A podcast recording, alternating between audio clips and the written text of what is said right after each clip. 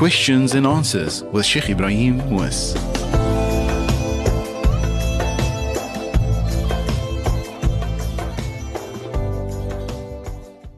Assalamu alaikum wa rahmatullah. Welcome back to VOC 91.3 FM. I'm Hawa Solomon. And uh, Questions and Answers is the name of the show. We will be uh, broadcasting right up, up until Al Maghrib Adhan, inshallah, which will be at 1846 this evening.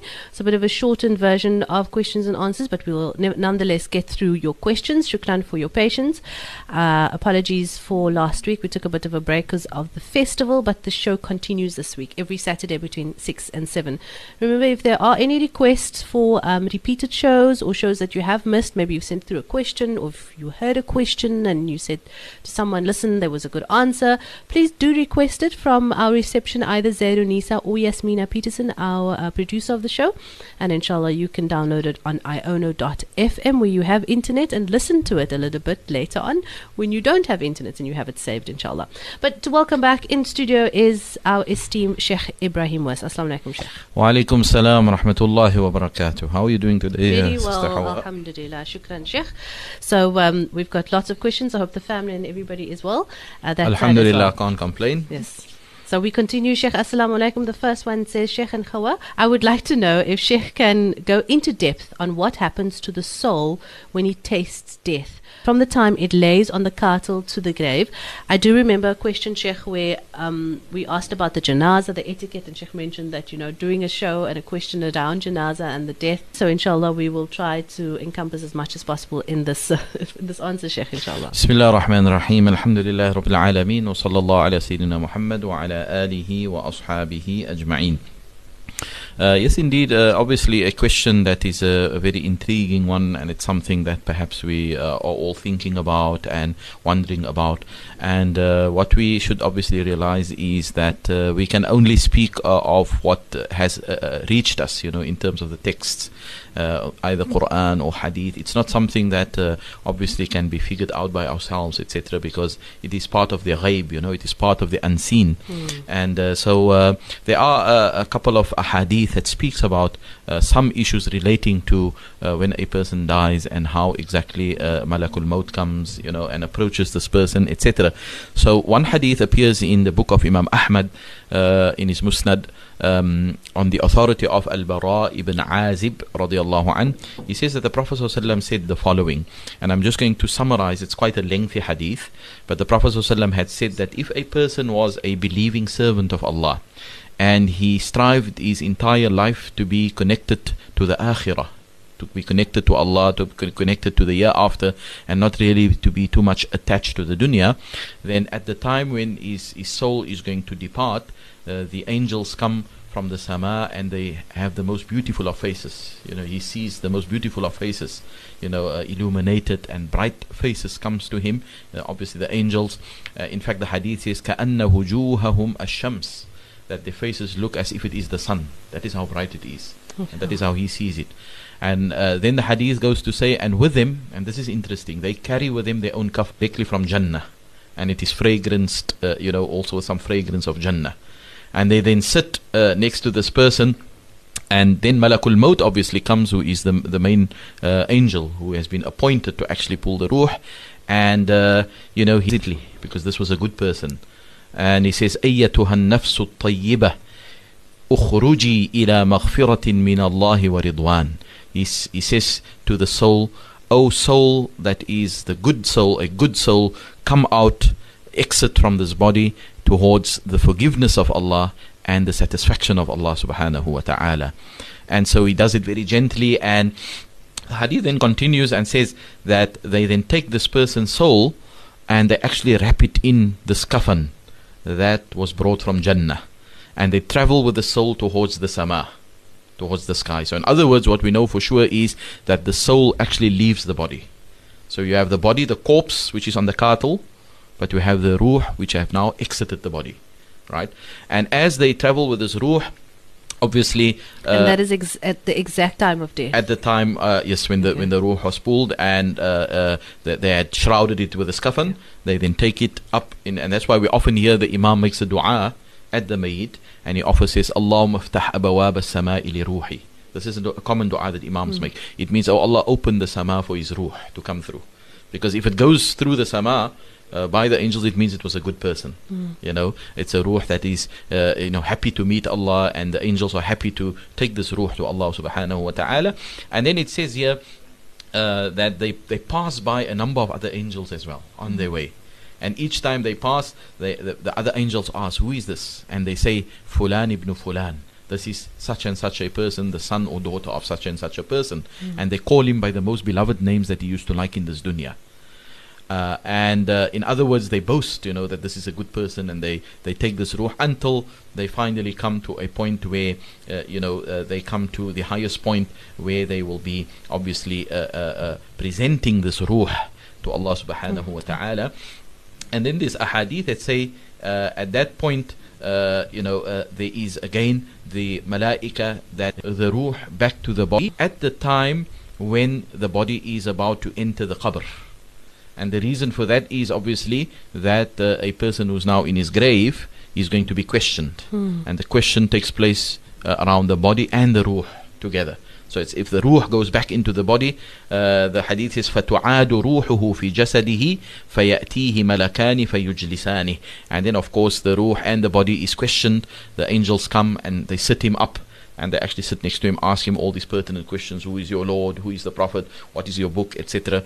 Uh, something which we are quite familiar with. So obviously, the the uh, I mean the, the hadith shows that, uh, and, and of course, I didn't quote the second part of the hadith. So the second part of the hadith shows if it was not a good person, what what happens then? You know, his ruh doesn't go to the sama. His ruh gets suspended, and the the malaika they appear with the most uh, horrifying faces and it's a very difficult sight for this person. So this person who had passed away he obviously sees all of this. Although he, he passed away, the ruh is able to perceive all of these things, right? Uh, and it's exactly the opposite to this one that we just said now. Uh, you know, if it is asked who is this person, they say this is the worst of people, the son of the worst of people, uh, and they give titles of of uh, very very bad titles to this person because of what is. So obviously important for us is to live a good life, you know, so that our soul can travel through the sama in that way, in a beautiful way, taken to Allah Ta'ala in that most we know the ayah of the Quran where Allah says, Ya ayyatuha nafsul mutama'inna irji'i ila rabbiki radiyatan mardiyah. You know, the best way that you can return to Allah is radiyatan mardiyah, where you are satisfied and Allah is satisfied with you you know uh, and then Allah Ta'ala says فَدَخُلِي فِي عِبَادِي وَدَخُلِي جَنَّتي enter amongst my slaves enter into Jannah so this is something that we need to obviously work on and as I said there's many ahadith uh, but uh, uh, inshallah hopefully that gives us some idea uh, of the process that happens the soul that the soul that exits the body and that is treated with a gentleness if it was a good person and a extra a beautiful kafan that is shrouded around the soul. So just as the body is being kafaned the the soul is also kafaned and it is presented to Allah Ta'ala in that most beautiful fashion. And the soul then gets returned to the body at the time of questioning according to uh, the ahadith uh, that is mentioned here as well as other narrations in the book of Ibn Majah etc there are some other narrations uh, of this as well uh, inshallah Allah gives us the understanding and Allah Ta'ala gives us the opportunity to at least you know uh, be of those souls that will be presented to Allah in that beautiful way that was discussed in this hadith Jazakallah Sheikh for that uh, info. And that just took up the entire segment inshallah mashallah. We should just have a, a show a series on the barzakh uh, the souls whatever information and hadiths are available to us inshallah. But more to explore on Voice of the Cape. We'll uh, continue with uh, more questions on uh, questions and answers just after this so do stay with us. Questions and answers with Sheikh Ebrahim Moos.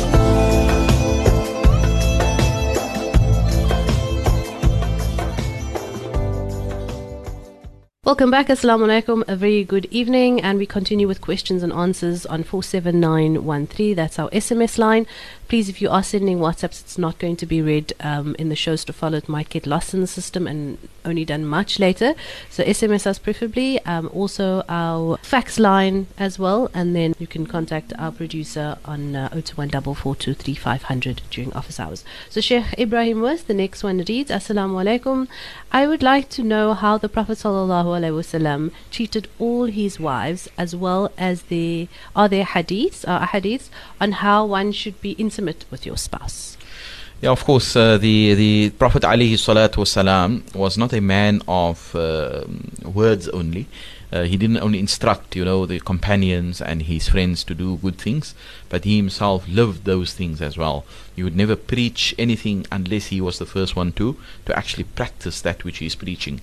And one of the things that we know the Prophet ﷺ definitely you know, was very keen about is to tell us how to live with our wives and to be kind to them, etc. In the hadith that is well known, the Prophet ﷺ had said, خيركم خيركم لأهله وأنا خيركم لأهلي. The best of you are those who are the best towards his wife, and I am the best towards my wife and the hadith is in the book of Imam at-Tirmidhi.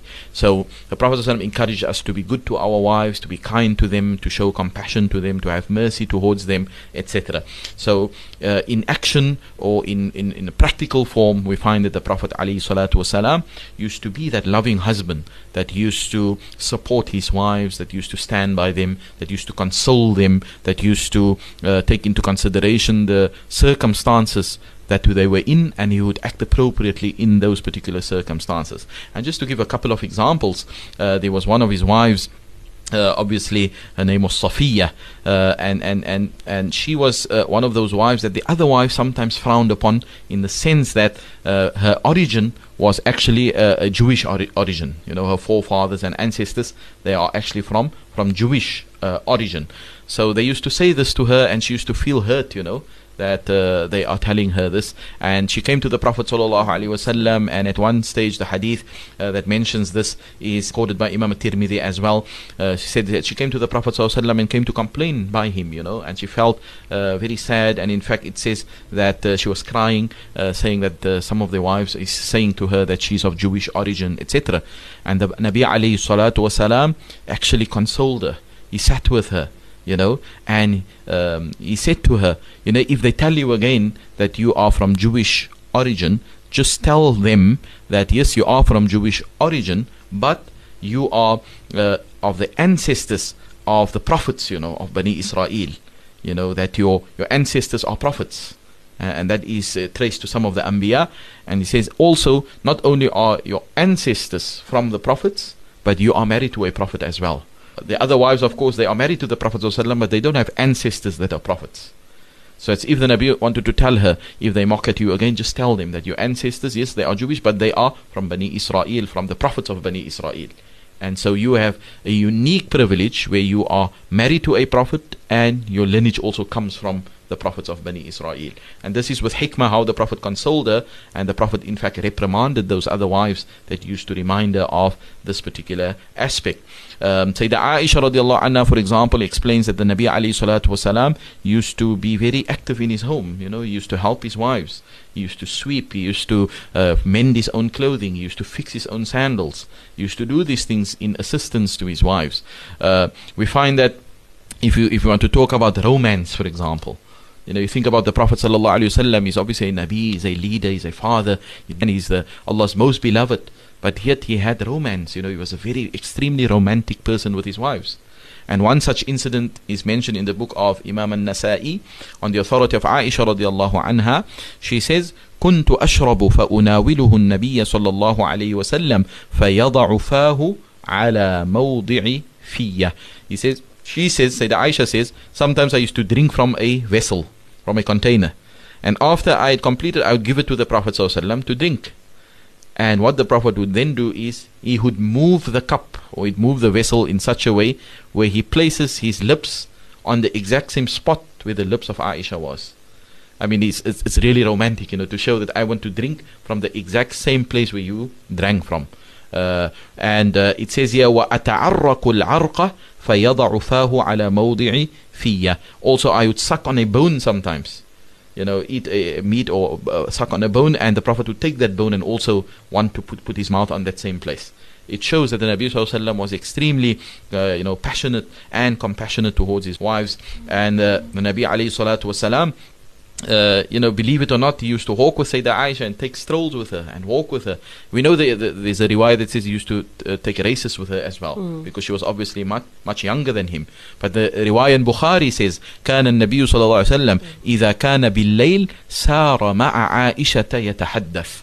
Whenever nighttime used to approach, he used to take Aisha and they used to take a nice stroll yatahaddath and used to speak to her, mm. you know, to have a nice conversation with her whilst they are strolling at night time, just to, you know, show her that companionship and uh, the Nabi used to praise his wife. So you are asking a question which, if we begin to speak about it, is difficult to end.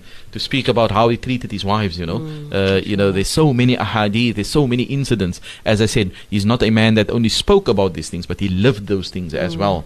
And so, Alhamdulillah, we are fortunate. And uh, with regards to the second question, yes, there are ahadith where the Prophet ﷺ had given some advice as to how you should, uh, you know, approach intimacy and the du'as that, that you should make, you know, and and how you should allow for the mood to be correct, etc. There are incidents like that that can be uh, found in the books of hadith as well. So again, a point that I've made, I think, on another show is that we are so lucky. The Prophet had given us guidance on everything that we can think of. There's nothing that is too small or insignificant except that the Prophet had given us guidance on it. And this question is uh, one that needs to be explored in great detail. The life of the Prophet with his wives, how he uh, dealt with him, how we lived with him, how we was intimate with him. All of that can be found in the books of Ahadith, inshallah. Any uh, references, and, uh, yeah, of course, uh, the, the ones that I've quoted, Bukhari, Muslim, you know, it's specific. It slips my mind now. There are some specific books written on these topics as Okay. well. Um, you know, but uh, also one of the, the most beautiful books that a person should always be reading if one want to know more about the life of the Prophet ﷺ is the book called Ash-Shama'il. Ash-Shama'il by Imam al-Tirmidhi. It is all the finer details of the life of the Prophet ﷺ in his home, with his family, etc. His, even his physical features, etc. So the Shama'il of Imam al-Tirmidhi, even this aspect of how he used to be with his family, etc., is also uh, well known uh, re- uh, to be recorded in books of this nature. Uh, Alhamdulillah. Jazakallah Sheikh. And with that, we need to take a short break. When we come back, more of your questions. Uh, someone wants to know what uh, available is there um, to recite or say or do motivations just to lift one's spirits, uh, feeling down from time to time.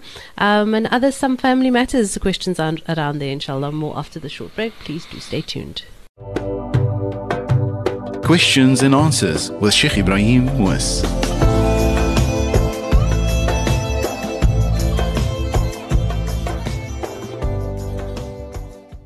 Assalamu alaikum wa rahmatullah. Welcome back. Questions and answers with Sheikh Ebrahim Moos. Uh, remember that Sheikh also has regular classes in the week, I think at the evenings, at the Yusufiya Masjid in Wynberg. That is uh, the masjid located at the bus and taxi terminus. But you can call reception for more information 021 442 3500. I'm Khawa Solomon as we continue the show right up until Maghrib, inshallah. Sheikh, the next one is as follows. Uh, shukran for the program. Assalamu alaikum. I feel down a lot and I'd like to know what can I do to uplift my spirits for a day filled with motivation, inshallah. Yeah, um, I think uh, we all go through uh, these stages. Um, it is uh, quite common, you know, for us to feel uh, differently each day. We don't always have the same amount of enthusiasm or the same amount of energy or the same amount of positivity. And these are human things, you know, that happens with us, human qualities, that it fluctuates, you know, it goes up and down. And so, yes, uh, we should at all times try to do certain things to boost ourselves, to boost our morale, to boost our positivity, etc. And for me, always, you know, we start with the essentials. The essentials is that you need to start your day on a positive note. And for me, starting your day on a positive note means to start your day out with Salatul Fajr. You know, Salatul Fajr should never be missed. The Sunnah of Salatul Fajr as well as the Fard. There's a hadith that speaks about how virtuous the Sunnah of Salatul Fajr is, where the Nabi says in the hadith, Raka'ata al-Fajr khayrun min ad-dunya wa ma fiha. The two rak'ahs of Fajr, referring to the Sunnah rak'ahs, is better than the whole dunya, the whole world and what is in it. You know, so imagine that is how you should be starting your day, because it is only Allah that can uplift our spirits. It is only Allah that can give us that motivation. So obviously, starting in His name, starting a day worshipping Him, we will find. And in fact, there's a hadith in Bukhari that speaks about somebody who wakes up for Fajr and makes Salah, uh, in contrast to somebody who doesn't do that. And what I find interesting in relation to this question is this hadith says a person who does not wake up for Fajr, for example, his mood for the entire day will be kaslan khabith nafs. That means he will feel very lethargic, and khabith nafs means he will feel uh, in a very foul mood. You will feel that he doesn't want to deal with anyone or deal with anything. You know, khabith means like really bad. He will be in a bad mood for that day. And that's interesting that the Prophet ﷺ is uh, correlating your fajr with that kind of with that kind of scenario. Hmm. Very often we think it's maybe our health or it's maybe we didn't eat properly or maybe it's not that. It's your soul, it's actually your, your spirituality that is suffering. And that is why it affects your behavior as well. So start with the essentials, make your fajr, you know, make your du'as, make your dhikr. Uh, Sheikh, if I could just add on, I did some scientific um, proofs on the times of Salah and why it, if you look at it deep, why, you know, at, at the time scientifically, what, what, where the moon is at, where the sun, where the sky is at. And at the time of Fajr, apparently there's a blue type of a moon or the sky is certain blue that releases energy. And when you put your head down on the floor, all those actions, you know, performing it in a certain way, releases certain energies in the, in the, in the earth around you for you again. Yes, definitely. And one of the things that I can also add to that is the fact that if you if you just look at the environment at the time of Fajr, Mm, it's if you look at yeah. our quiet and not only the quiet, if you look at the clearness of the sky and the unpolluted skies, you know, it's, Mm. it's as if there's a certain type of atmosphere Yeah. That is only found at Fajr. Mm. Because after that, the, the day starts and people, cars, and it's busy, etc. And it just seems that that clarity is not found afterwards. yeah. And I actually heard this from people, you know, hmm. some of the elderly. They say when they walk for Fajr in the morning to the masjid, hmm. it's it's absolutely amazing how the air that they breathe in, you know, allows them to have such a lot of energy for that day and allows them hmm. to be so positive and allows them to feel good, to feel healthy. You know, and this fits in with what you are saying. And so that is how we should start our day if we want to be motivated. And then, of course, another thing that you must also remember is that people around you can also affect your mood. Mm. People around you can also either motivate you or uh, actually uh, p- put your morale down. So try to be in the company of people that are positive, people that have a good outlook in life, people that are always willing to to be around to assist others. You know, and this is another thing for you to assist people will bring a lot of satisfaction in your heart. It will lift your your morale quite a bit. You know, if you can do something small every day for someone else, maybe a homeless person, maybe a hungry person, you know, Mm. during your lunchtime, go out and just see if there's maybe somebody that you can just speak a kind word to. Subhanallah, even a kind word. The Prophet says, "Well, kalimatu tayyibatu sadaqa." A kind word is sadaqah. It's as if you're giving charity for that day, you know. And so uh, I think these are things that you must uh, try and do. And yes, as I said, it's normal. You will you'll have these feelings of going up and down. It's normal, but we try to do things to get back onto our feet. And all of the, those things is the dhikr of Allah. Remember, Allah says, "Ala bi dhikrillah tatma'innul qulub." Through the remembrance of Allah, the hearts will find contentment. So during the day, just make your dhikr, and it doesn't have to be like fancy adhkar, you know. Mm. People think it must have like a booklet, and it must be like really fancy things. No, sometimes it's just Subhanallah, you know. Subhanallah means glory be to Allah. It means Allah is free from all defects. That's why we mention Subhanallah when we see something fascinating. If we look at the birds, for example, how they fly and how they chirp and how they make beautiful sounds. Subhanallah, that alone, i- it should put you in a positive space, you know, just reflecting on how Allah had created this creature that is able to make those beautiful sounds, that are able to, you know, uh, fly and able to, the, the beauty of its colors, etc. So those are things that we need to reflect on. And uh, inshallah, we hope with these few words that hopefully we will be able to, to have positive days and to have positive energy around us and also to allow others to feel the same way, inshallah. ta'ala. Inshallah, all the best to that individual and all that is feeling a bit low. Just say Allah's name if you can't think of anything else. We move on to our next question. Assalamu alaikum, Sheikh.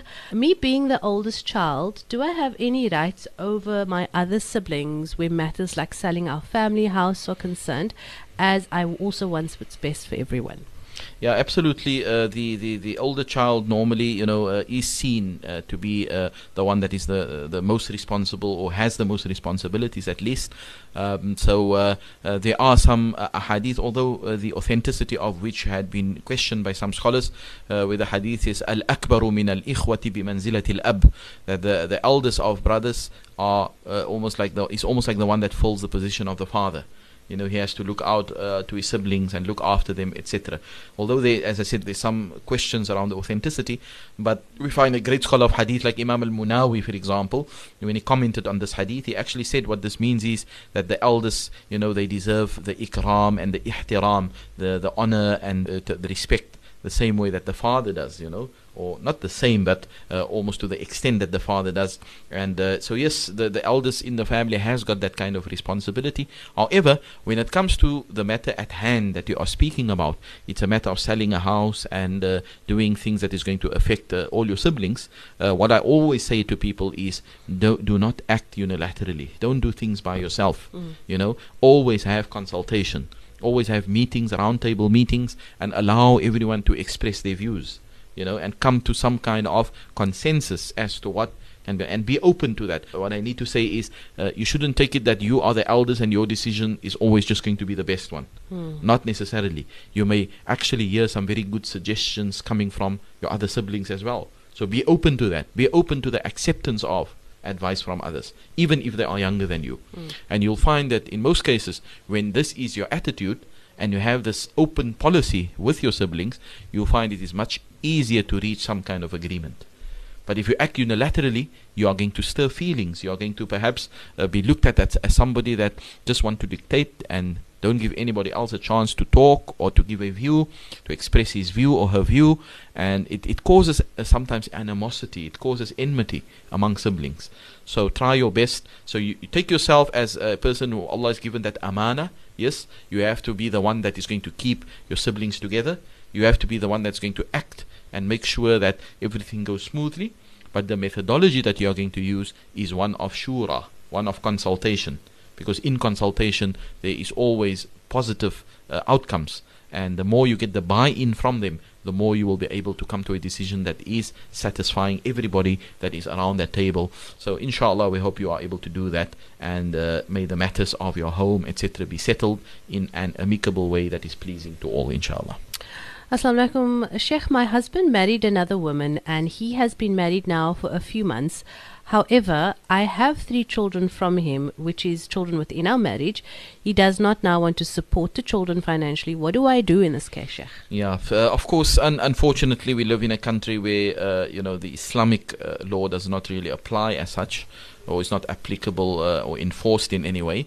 Uh, however, you do have recourse to the maintenance courts, uh, which you should, in, in fact, explore if this is the only way to bring him to to to to, un- to the understanding that he needs to look after after your kids, uh, because it's his kids, and of co- of course the financials is still on on hi- is still his responsibility, you know. Um, and Allah says in the Quran, وَعَلَى الْمَوْلُودِ لَهُ رِزْقُهُنَّ وَكِسْوَتُهُنَّ بِالْمَعْرُوفِ It is upon the father to provide for, uh, of course, here the ayah refers to the mothers of the children. So the scholars say if that is the mother of the children, the child is obviously more worthy of that nafaqah than the mother herself. So she should, uh, of course, enforce this and do whatever you need to do. Of course, we try to speak to people and we give advice. We go to the imam and the sheikh, but he won't be able to enforce anything. He can only give good nasiha. That's all that he can give. So you need to think of what other legal steps can you actually take. And as I said, you can go to the maintenance courts, and they could actually assist you in bringing this person to the understanding that he needs to obviously um, look out for his kids, even though the marriage uh, did not work out. His children will remain his responsibility. Jazakallah Sheikh. Assalamu alaikum. Um, I need advice regards regarding a husband that refuses to pay his wife's hospital bill, Sheikh. Yeah, this is uh, um, also something which uh, it ties in with what we just said now, the issue of nafaqah, uh, with, with for the children, etc., and also for the wife if there is still a, a marriage in place, uh, and of course uh, um, hospital bills. Uh, if if your wife becomes ill, for example, it wouldn't make sense, you know, to think that you give her all sorts of nafaqah daily, but the moment that she becomes ill, you want nothing to do with her. That doesn't seem to be Islamic because uh, where's the mawadda and the rahmah? You know, where's the love and the mercy which Allah has instilled within the hearts of a married couple? So we should obviously be supportive of one another, especially at the time of difficulty. You know, especially at the time of illness. This is not the time now to forsake your your wife. This is the time that you need to support her. You know. Um, now I want to say there are some fiqh sources that actually have this notion uh, where it says that uh, you, you should give nafaqah to your wife, but when it comes to medicals, that is not really included within the nafaqah. In our legacy, there are some fiqh books that actually mention this. But what I want to say is in the context in which those things were said. In those times, uh, life was much more simpler. There wasn't like very uh, advanced m- means or methods of medication. You know, they used to take like home remedies. They used to go to a person who knows about herbs, etc. They you never used to have hospitals uh, in the way that we have it today, or doctors in the way that we have it today. So I think when the fuqaha speak in their books about uh, medical expenses not being included, it's because uh, uh, medically, if somebody had a problem, he would solve it in a very simple way, you know. But in our day and age, obviously, uh, I, I believe that your medical um, needs is just as important as your other nafaqah. You know, so as you are giving your nafaqah to your wife, etc., for every daily, for her daily uh, survival, you also need to look at her in terms of medic medication and so on. If she needs things uh, to to to enhance her health and so on. But here, I also want to caution from the wife's perspective, she should also be reasonable as far as the husband's situation is concerned. Okay, so what we find certain wives demand, for example, they demand a, a health care that is perhaps above the means of the husband. So they want private clinics, or, you know, Mm. for example, uh, of medications, whilst there may be alternatives. So you should also take into consideration the state of the husband, right? The wife should consider that. So if, for example, uh, the husband cannot really afford medi- medical aid, let's say, Mm. uh, then of course the wife should not demand that uh, she goes to a private hospital or, gri- uh, or private facilities if it's going to make difficult upon the husband. So this is it's two sides to the coin, you know. The husband should look out for the wife, as I said. He should support her, but the wife should also be reasonable as Mm. far as that is concerned. And I believe that medical expenses are just as important as uh, your normal expenses that must be met by the husband on a daily basis. Jazakallah Sheikh. And we have time for one last question. Assalamu alaikum, uh, Sheikh. Hawa. Um, a person had two strokes and now is miserable and making everyone around them feel miserable. The person swears and curses and always telling the ones helping that they are not good enough. Kind advice, Sheikh. Yeah, it is a, a situation that we encounter quite a bit, um, where a person's health uh, takes its toll or something happen. And yes, of course, this person will be in another frame of mind, and it is a lot to deal with. You know, if a person was healthy all the time, now all of a sudden the person is incapacitated, Mm. especially after stroke, we know a person cannot do much for themselves. You know, they cannot um sometimes walk by themselves, they cannot eat by themselves, they cannot speak properly. Uh, so it's frustration really that is coming out. And I think as family members, we should try our best, you know, to uh, to understand the condition that they are in, Mm. and we should try to be, uh, you know, uh, um, sympathetic towards them. So if they are swearing and cursing, try to understand that they don't mean to do that. It's just the frustration that is building up. Mm. And yes, it, I think it can be difficult because it's easier said than done. Easier for me just to say, you know, try to be patient. But I know once you are in the situation, it is quite difficult. But uh, just understand that your reward is, is with Allah. You know, you will have great rewards for looking after this uh, patient uh, who is a family member. Um, so try to make them comfortable. And I think perhaps think of ways and means that you do not up- upset them, you know, unnecessarily. Where you don't upset the, them unnecessarily. Where you don't uh, cause them to become angry you know do things that you think they will be more inclined towards. Uh, and inshallah it's it's still going to be difficult. It's still going to be a challenge. But i think with the right intentions you know for us to uh, to have the right frame of mind and trying i know people that have alzheimer's also. Uh, it's an issue they become aggressive. Mm. you know they, they, they you can't deal with them they because they they're very aggressive because of the situation that they are in. Mm. but i can say with conviction they don't mean to be And then after the time, Yeah. they don't remember. they don't even remember. They don't mean to be like that. So you need to deal with it in a way that is suitable, you know, and keep on making dua for them and try your best to help them uh, in whatever way you can. And inshallah, hopefully, Allah will bring ease to you and to the patient as well because of your good intentions, inshallah. ta'ala. Inshallah, and don't forget to, to ask Allah for, for advice Correct. as well. You also speak to Allah. But unfortunately, Sheikh, that's where we have to end um, the show for now. We need to break for our Maghrib uh, Adhan, which will be at 1846 this evening. Inshallah, shukran so much for everyone who participated in the show of questions and answers. And uh, if you have sent through a question, please note that it will be done next week, inshallah, or the week to follow if we don't have any outside broadcasts uh, or stuff. But inshallah, uh, if there is a pertinent question, please contact Yasmina Peterson and she'll get it through to us as well, producer for Q&A. Jazakallah Sheikh once again. Until we speak again, all the best and salams to everyone at home. Jazakumullah khairan to you, Sister Hawa, and to all our listeners. May we be under the protection and uh, sight of Allah subhanahu wa ta'ala until we return. Wassalamu alaikum wa rahmatullahi ta'ala wa barakatuh. And from myself, Hawa Solomon, be well, uh, take care, uh, enjoy your weekend. Wassalamu alaikum and goodbye for now.